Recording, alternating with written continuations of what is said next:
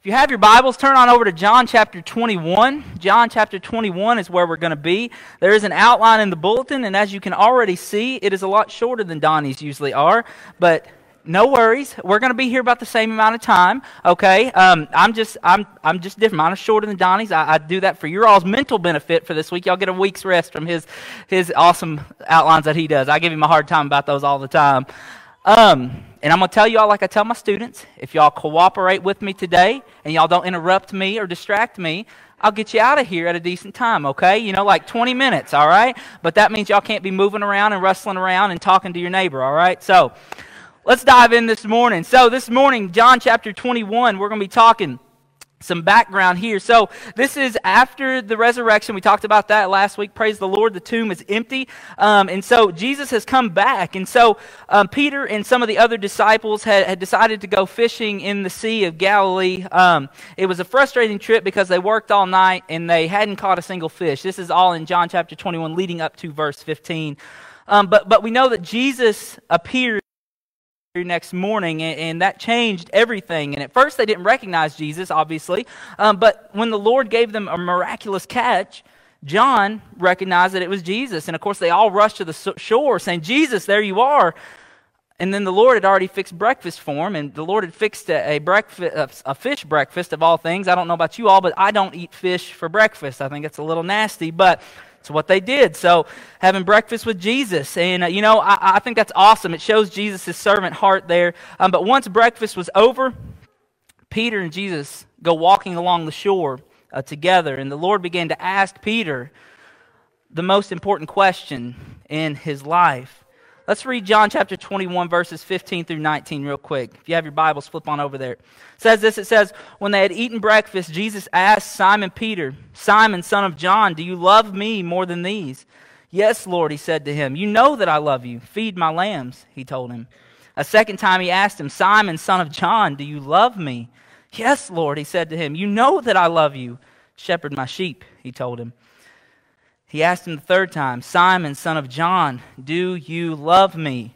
Peter was grieved that he asked him the third time, Do you love me? He said, Lord, you know everything. You know that I love you. Then feed my sheep, Jesus said. Truly, I tell you, when you were younger, you would tie your belt and walk wherever you wanted. But when you grow old, you will stretch out your hands, and someone else will tie you and carry you where you don't want to go. He said this to indicate by what kind of death Peter would glorify God.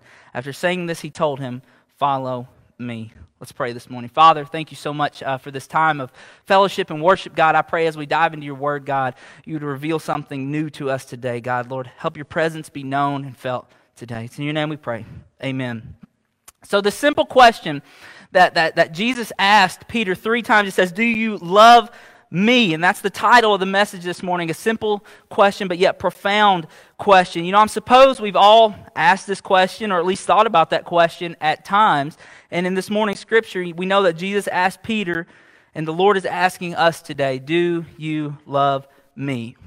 Of course, we have every reason to love Jesus. 1 John 4 19 tells Christians that we love him because he first loved us. That's a simple verse. We know that verse. And looking back over our lives, we can see all the good that God has done for us and to us. We can see it, God working in our lives.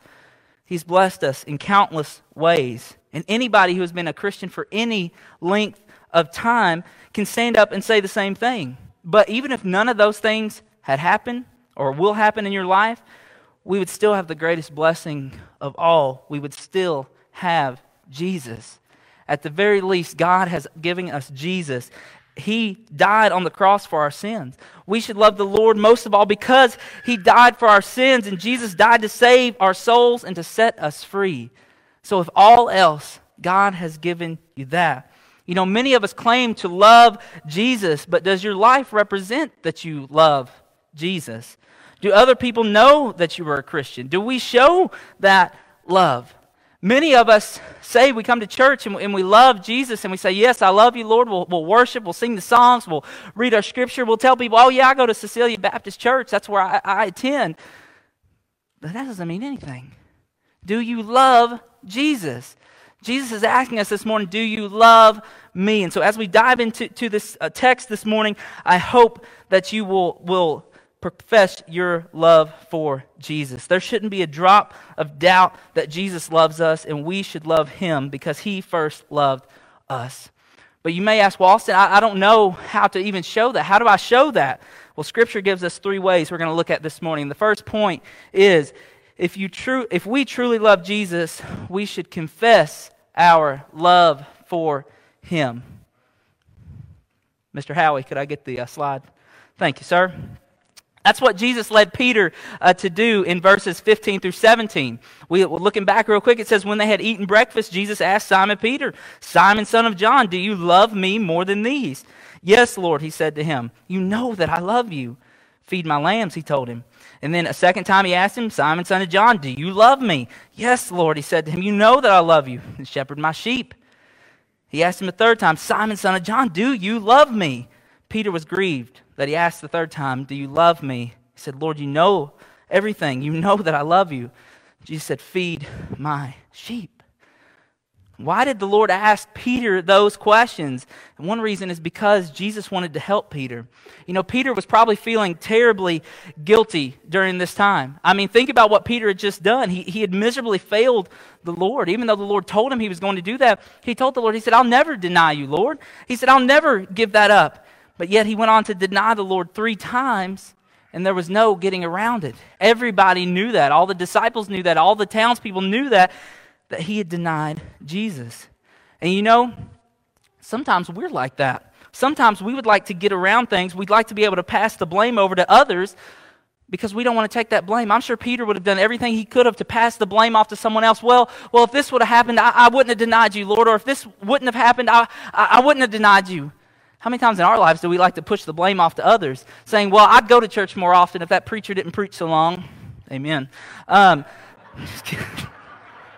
or I'd go to church if, if, you, if you know Brother Billy sang some, sang some songs that I actually enjoyed, you know, or, or I'd go to church if, if Austin didn't talk so loud or so long either when he was up there. Well, church, stop passing the blame off to other people. It's your own fault you don't want to come to church. It's your own fault that you don't tell people that you love Jesus. It's no fault of anybody else. I hear the excuse so many times that people don't want to come to church. Well, because that church is just full of hypocrites. Okay, then, then they're full of hypocrites. But what is, what's that keeping you from going to church? It's your own fault. You can't pass the blame, just as in Peter couldn't pass the blame for this either. He had to own up to this. And so, you know, it, feel, it, it might feel nice to blame someone else, but we can forget that when it's just us and Jesus. Because Jesus knew what happened. Jesus knew exactly what happened. And notice how the Lord dealt with Peter's guilt. He didn't rail at Peter. He didn't rub it in. He didn't, you know, give him a hard time. He didn't even try to embarrass Peter or try to put him to shame. Instead, Jesus asked Peter those three very simple questions. They were the simple questions, but most profound. Do you love me? That question is hard to answer when we have let the Lord down sometimes. You know, when, when Peter was probably feeling guilty and he knew that he had let the Lord down. And it's hard for us to answer, but here the Lord was giving Peter three more chances to confirm his love for Jesus. And I don't know whether you know the original Greek language or not, um, but the word for love, one word of the use of love is agape. Agape love, you've probably heard that. And that's the highest love, the unconditional love that God has for us. When God refers to his love for his people, he uses the, the agape word in the Greek language. And you know, Peter if you read in the original Greek text, he didn't feel comfortable going that far. So, in these instances of using the word love, he did affirm that he had a, a different kind of love for the Lord. And, and it's a word called phileo. Phileo is the Greek word. And that, what that means is just the, a brotherly love, a friendly love. That's where we, for fun fact for you, that's where Philadelphia got its name, is the city of brotherly love. Throwing that out there. You can answer that on trivia or Jeopardy next time.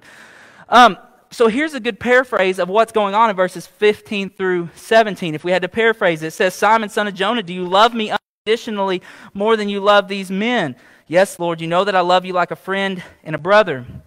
Jesus asked him a second time, Simon, son of Jonah, do you love me with my kind of unconditional love? Yes, Lord, you know I love you like a friend and a brother. So Jesus results to the third time asking him, Simon, son of Jonah, do you love me like a friend, and a brother. And he said to him the third time, Lord, you know all things. You know that I love you like a friend and a brother. You know, Peter gave good answers, and we should have that same answer. You know, I love you, Lord. Jesus was trying to help Peter get over his guilty conscience, as, as many of us would have had as well. And the Lord wants to help us too. Maybe you have a guilty conscience of whatever it might be this morning. Jesus wants to help you through that. All of us struggle with a guilty conscience at times. You know, Peter was tormented and being beat up by his conscience. I know I've been tormented by mine. I'm sure you have too. Past regrets, past mistakes, past decisions that I've made that I know did not glorify the Lord, that I know did not glorify my family or anybody else. We have to live with those, just as you live with your own as well. You know, here the Lord deals with Peter's troubled conscience and its amazing sting. And here the great physician shows us how he can help our troubled consciences if we just lay down those thoughts and put them to rest. And that's why Jesus asked him those questions because the next point this morning is Jesus knew that Peter loved him, but he wanted to hear him say it. Jesus wanted to hear express his love for the Lord. Jesus knew that Peter loved him. He also knew that he denied him. Because some of you might be asking, well, since Jesus really knows everything, then why in the world would he ask Peter so many times, especially if he loved him? Because, of course, there's the connection of Peter denying the Lord three times, and so we say that that's why the Lord asked him three times. But on top of that, Jesus just wanted to hear Peter express his love for him, and Peter needed to say it. It's kind of like the, the love between a man and his wife. No matter how many times in the past a man may have told his wife that he loves her, it does not suffice for today. She wants to hear it again and again, and he, and he needs to say it, and the wife needs to say it to her husband. You know, I've been married a little over a year now, okay, which is like, well, Austin, you're still a rookie. And I know that. I, I'm fully aware. I'm a rookie at this whole marriage deal. I get that. But if you look at it, I've been married about 14 months, so we'll say a year. If, if I told Brooklyn that I loved her, say at least two times, which I've said it more than that, two times a week uh, for a year, that's over 100 times, okay? Many of you are like, well, I've been married 50 years. That's awesome. I hope you've said it thousands of times then. But I mean, that's a hundred times that I've told her that I love her. Shouldn't that suffice? I mean, my goodness, if I tell somebody to do something a hundred times, I hope that they do it. You know? No, it's not enough. It's, it, it, it's, we need to tell them more than that. We never get tired of hearing people sincerely say, I love you. And, and saying it yesterday is not sufficient for today. So I want to ask you this morning when was the last time you told the Lord that you loved Him? Was it, was it last week at the worship service? That's been way too long. I hope you tell Him every day. Is it, was it the moment you got saved 40 years ago? I hope you've told Him more than that. When was the last time you've told the Lord that you love him. It's possible that no greater kindness could have been shown to Peter than to draw from him that day his threefold confession of love. What is felt deeply in the heart needs to be attested freely to the lips. Impression without expression leads to regression. Let me say that again. Impression without expression leads to regression. Jesus was drawing out of an open and unashamed confession of the deep feelings of Peter's heart and that helped both of them. Peter told the Lord that he loved him, and so should we. We need to tell Jesus that we love him. We need to tell him that we're thankful for the sacrifice that he made for us. We need to think about the blessings that we have each and every day the fact that we, we have a spouse, the fact that we have children, the fact that we have a house, a roof over our head, a vehicle to drive, a job to go to. Even if you hate your job, you have a paycheck coming at least. We need to tell Jesus that we're thankful and that we love him. Many of us haven't told him enough how much we love him. Peter told the Lord that he loved him. So should we. Second point this morning if we truly love Jesus, we should commit to work for him. The Lord certainly wants us to tell him that we love him, but you know, that's not enough. Sometimes words are just not enough. We might tell people that we love them, but do we do things for them? God has jobs for all of us, and that's what the Lord told Peter three times in uh, verses 15 through 17 when he was saying, Simon, son of John, do you love me? What did he say after that? He said, Feed my lambs, shepherd my sheep, feed my sheep. You know, love is not just something we say, it's something that we do. That's the next point this morning. Love is not just something we say, it is something that we do. Jesus had jobs for Peter, and he has jobs for us too. God's commands are very clear when he calls all of his followers to serve him by serving others. The word serve is found over 33 times in our English New Testament, and the word servant is found over 165 times, and many of those verses apply to us. Romans 14, 17, uh, 14, 17, and 18. Paul tells Christians that the kingdom of God is not food and drink, but righteousness and peace and joy in the Holy Spirit. For he who serves Christ in these things is acceptable to God and approved by men. In 1 Corinthians 9:19, Paul says, "Though I am free from all men, I have made myself a servant to all that I might win the more." And he was talking about winning more people to Christ. 2 Corinthians 4 5, Paul says, We do not preach ourselves, but Christ Jesus, the Lord, and ourselves, your servants, for Jesus' sake. Then, Galatians 5:13, Paul tells Christians, he says, "You have been called to liberty, only do not use liberty as an opportunity for the flesh, but through love serve one another." Guys, God's called us to serve. So where are you serving right now? What are you doing for the Lord? Are you coming in here on Sunday mornings and filling a pew? That's awesome. Great. I love that you're here. But what else are you doing for the Lord? That's not good enough. Coming in here, that's not doing the Lord anything, coming in here and filling a pew. What are you doing to serve the Lord? You know, there are tons of ways that we can serve the Lord today. And not just here, but think about in this building. You can sing in the choir. You can help in our children's programs. Please, I need help up there. Sunday school, the nursery, children's church, VBS. You can send cards to our shut ins. You can go visit people, wear a mask. Um, you can make small repairs on someone's home. You can witness to your, fa- uh, your family, your friends, your coworkers. You can do just nice things for people at your work. Go on a mission trip someplace near or far. Or how about this? Invite people to church. Simply invite people to church. It seems like in today's society we're so scared to tell people that we're a Christian because we don't want to feel rejection. We don't want to feel uh, what it feels like to be, to be, you know, tormented by others, made fun of, whatever it is. But what are you doing for the Lord? If you call yourself a Christian, what are you doing to serve Him? You know, many of you are like, well, Austin, I served in VBS all those many years ago, and I, am too old to help out with the children. I get that. That's okay. But there's still stuff that you can do. There's still, you can still make phone calls. You can still call people. Well, Austin, I'm too busy. I work too often. I don't have enough money to give to projects. Call people, go visit people, invite people to church. That's free. That is free right there. Making a phone call, going to your, somebody at your work, tell them, hey, if you don't go to church anywhere, we'd love to have you this Sunday. Where are you serving the Lord at? When it comes to serving the Lord, our motives, though, are just as important as our work. Our attitudes are just as important as our actions. So, for example, Psalm 100, verse 2 says, To serve the Lord with gladness. We can't have the mindset of, uh, of going to do something. Okay, Austin, here. I'm at VBS. Okay, God, I've done my part. There you go. I hope you're happy. Well, that, that don't sound very, very good. That's not serving the Lord with gladness. You know, maybe you've encountered that kind of thing uh, with your spouse at home, you know, kind of like doing things for them. You know, most spouses appreciate that you do something for them, whether it's the dishes, whether it's maybe cooking, maybe it's vacuuming, maybe it's making the bed, maybe it's just doing something as simple as filling up their gas tank whenever y'all go whatever afterwards wrong motive, then sometimes they're more upset than if we didn't do it at all.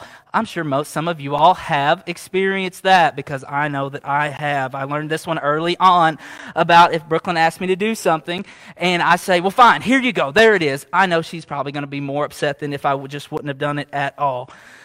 Jesus commands us to serve like he served, with love and with joy, kindness and humility. Our, our attitudes in serving are just as important if our actions. And if we're not going to do it with the right, the right heart and the right attitude, then Jesus doesn't want us serving anyway at all. So, church, I want to ask you this morning where's your heart at? Do you love Jesus enough to just serve him? And all of us need attitude adjustments from time to time. I need one. Sometimes I come in here with a bitter heart. I can't lie. I'm human just like all you all. And I'm just like, I've had the worst week of my life. And, well, I got to go do the children's sermon today. What, you know, what, fine, whatever. That's not right of me, but I'm just being transparent, church. I have days, bad days, just like all of us do. But you know, in Luke chapter 22, 24 through 27, this is just hours before Jesus died on the cross. Of all things, what were the disciples doing here? The disciples were arguing about which one of them was the greatest. about, well, I'm greater than you are. No, I'm greater. I've served more than you have. So instead of serving, they were arguing about who was serving more. Some of us do that. You know, in these verses it says, The king of the Gentiles exercised lordship over them, and those who exercise authority over them are called benefactors. Bear with me. It says this it says, But not so among you. On the contrary, he who serves is the greatest among you. Let him be as the younger, the one who governs as he who serves. Listen to this one. For who is greater, he who sits at the table or who he serves? It is it not he who sits at the table, yet I'm among you as the one who serves? That's Jesus. Think about it. If those guys needed an attitude adjustment, the one who sat under Jesus, the one who saw all the miracles, and the one who was actually doing ministry with Jesus, and they were more worried about who the greatest one was, my goodness, we probably need an attitude adjustment ourselves. We all need an attitude adjustment of being able to serve Christ with gladness. These guys literally served people with Jesus, and they were worried about who the greatest one was. You know, one of our greatest goals of our service is for more souls to get saved, more people to be forgiven, more people living more like Jesus Christ, and more people living forever in heaven with the Lord. And that's why Paul commands us to serve. And that's why again here in 1 Corinthians 9:19 Paul says, "Though I am free from all men, I have made myself a servant to all, that I might win the more." What are you doing for the Lord this morning? Where are you serving at to help help the cause of the kingdom? Are you just filling a pew? Or are you actually committed to seeing the kingdom advance, seeing the church advance, and seeing more people saved and coming to Christ?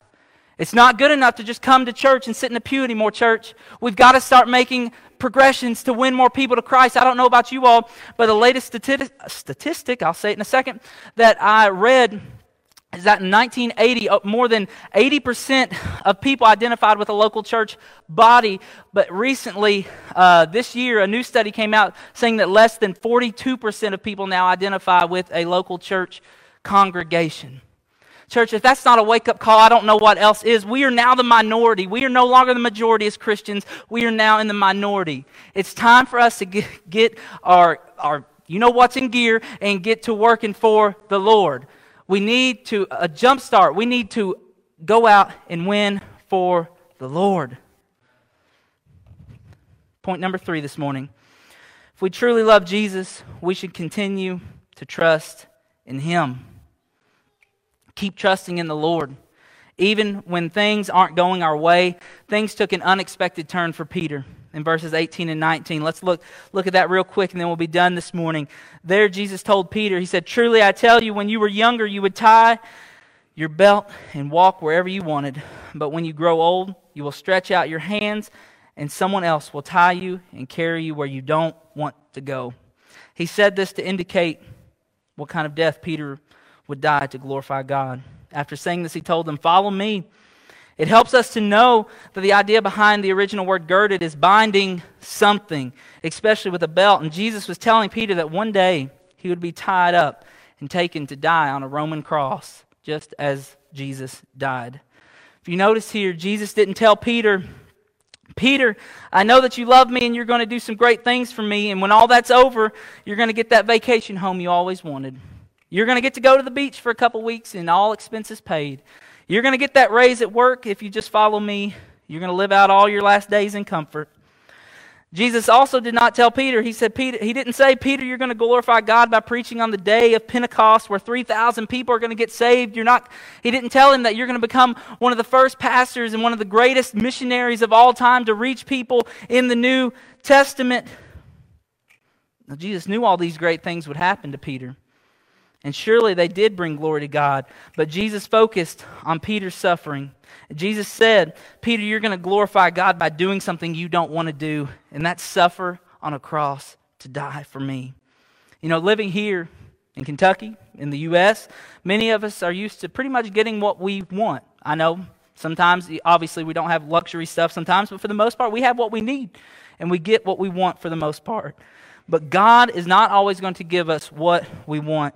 And there are some important reasons for that. One reason for that is because we don't always want the right thing. Just because you want that nice new SUV doesn't mean that you need it. Just because you want that big lake house doesn't mean that you need it. Just because you or Hawaii, whatever, month, doesn't mean you need to go there. Sometimes I wish. Bigger things are going on than what we want because Jesus' goal is not to gratify us physically, but to perfect us spiritually.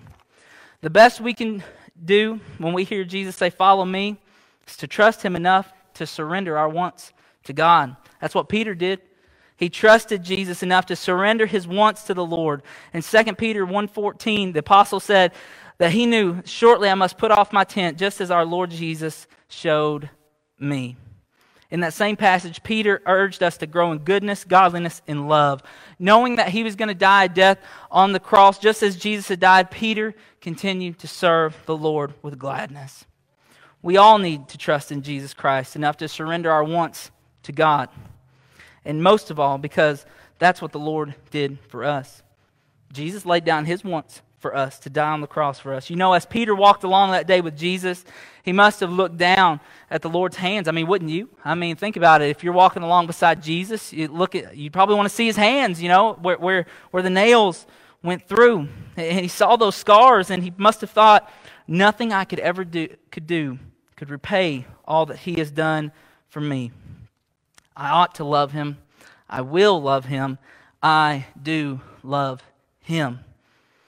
So, as we wrap up today, church, Jesus asked Peter, and the Lord is asking us this morning, Do you love me? Church, do you love him? If you do, then tell him. Tell Jesus this morning that you love him. For some of you, maybe you need to come down to this altar and say, God, I'm sorry. God, I've been living a life of sin and shame. I've been using language I shouldn't be using. I've been trying to impress people at work. I've been, I've been involved in stuff I shouldn't have been involved in. You, maybe you need to come down here and ask for forgiveness from God this morning and tell Him that you love Him because if you love Him, you won't be doing those things. It's time that we start acting like the Christians that we say we are and actually showing people that we love Jesus and telling others about Jesus, inviting them to church to show them what the love of Jesus can do for them. If you do love Jesus this morning, you need to confess your love for the Lord, commit to work for the Lord, and continue to trust in the Lord, even when He leads you through the hard places in life. Maybe you're thinking, Austin, I, I can't do it. I, I just can't. I've drifted way too far. I, I'm so far away from the Lord. I've done more worse things in my life than you could have ever imagined. Look at Peter. Peter denied the existence of Jesus, being one of the closest people to Jesus while he was on and turned around and betrayed Jesus by saying, I didn't know who he was. No idea who he was. But we see that Jesus restored Peter right there on that beach. See that he came back into the fold of God and, and he was restored. Maybe some of you all have never been on the right path to begin with. You know, maybe some of you have never chosen to live a life that glorified God and you have never asked Jesus into your heart. I want you to think about Peter again. He was one of Jesus' chosen disciples. He was usually the one who spoke up for the group. He was the one who wanted to fight for Jesus in the garden, but yet he was the one who denied knowing Jesus. He denied him three times. And if Jesus can restore Peter much uh, for today, God, I, thank you for that love that you give to us. That, that you do love us. And Lord, I pray that if we say that we're Christian and, and, and we love you, God, I pray that we would tell you that. God, help us to help us to, to tell other people that we love you. And Father, Lord, I, pray that we would find ways that we can serve you and serve you with gladness, Father. Serve you with an attitude that, that says, I couldn't imagine doing anything else. Father, help us to be better servants for you. Father, forgive us where we fail you in doing that. Father, we love you so much. It's in your name we pray. Amen.